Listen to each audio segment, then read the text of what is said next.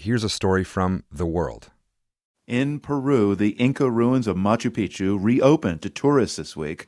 For three weeks, the world famous site was made inaccessible by protesters. Their anger is directed at Peru's new president for the deaths of dozens of demonstrators at the hands of police. Machu Picchu may be open again, but in the capital Lima, the protests continue, led largely by indigenous activists. Manuel Rueda reports on how indigenous leaders are trying to play a larger role in governing the country. At an old house in Lima, a volunteer cooks tomatoes and chopped onions in a giant pot as he makes a meal for dozens of people. These are the headquarters of Nuevo Peru, a political party that's been heavily involved in the recent wave of anti government protests. The party is hosting about 100 protesters from rural parts of the country, Gahela Cari is an indigenous activist who is also Nuevo Peru's Secretary for International Relations. Más allá de los pronunciamientos y de los comunicados en redes sociales, It's not enough to make statements or posts on social media, she says. We're taking actions to help people who've endured years of discrimination and disrespect. Protests in Peru began in December after President Pedro Castillo was impeached by the nation's Congress. Castillo had tried to illegally rule by decree and his removal complied with Peruvian laws. But it also angered many indigenous people, who were hoping that the union leader from an Andean village would help to bridge economic gaps. The protests started in indigenous areas of southern Peru, like Puno. Eventually, thousands of people traveled to the capital city of Lima. Nuestras naciones son las más desfavorecidas. La, la institución de Castillo our people have always struggled, says Cari. And with Castillo's removal, people felt like their votes didn't even count anymore. We were stripped of the victory we had obtained in the polls. While protesters initially asked for Castillo's return, their movement has now set its sight on longer lasting changes. They want the new president, Dina Boluarte, to resign, and they're also asking for the constitution to be changed. For too long, we have been deprived of quality health care and education, says Cari, who argues that one way to fix that would be through constitutional reforms. Peru's constitution currently limits the state's role in the economy, and it makes it tougher for the government to raise taxes on the nation's profitable gold and copper mines. Protesters hope that constitutional reforms could lead to more taxes on the mining industry and perhaps turn the government into a major shareholder at some mines.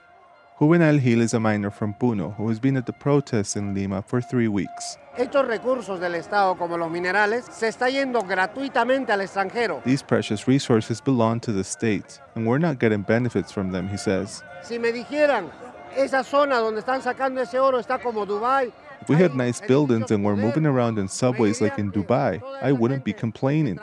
But the truth is that we don't even have good hospitals. My town has 70,000 people, and there are only 10 doctors and nurses.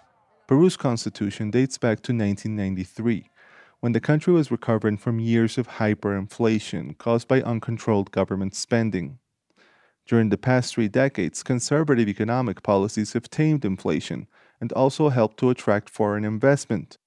But some also argue that these policies have led to the neglect of public services.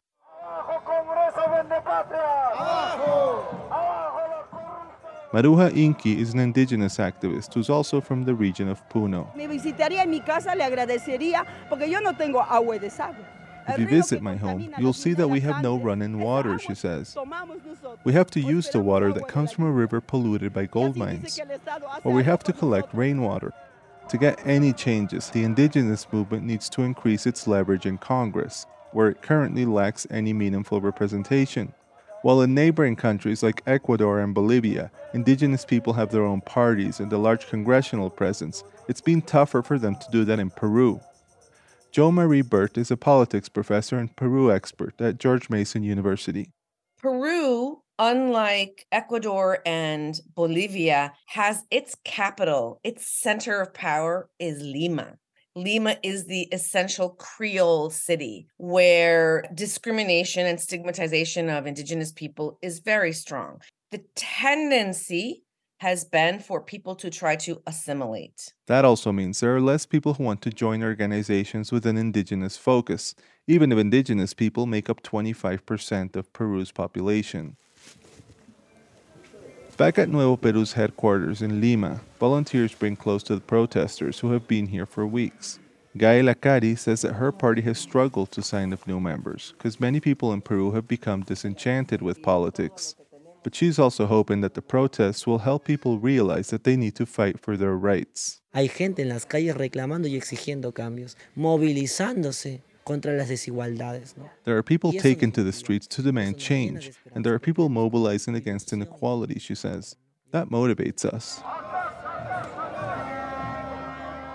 For the moment, there are no plans to change Peru's constitution, and elections are still scheduled for 2026. But protesters say they're going to stay in Lima for as long as it takes. For the world, I'm Manuel Rueda, Lima, Peru.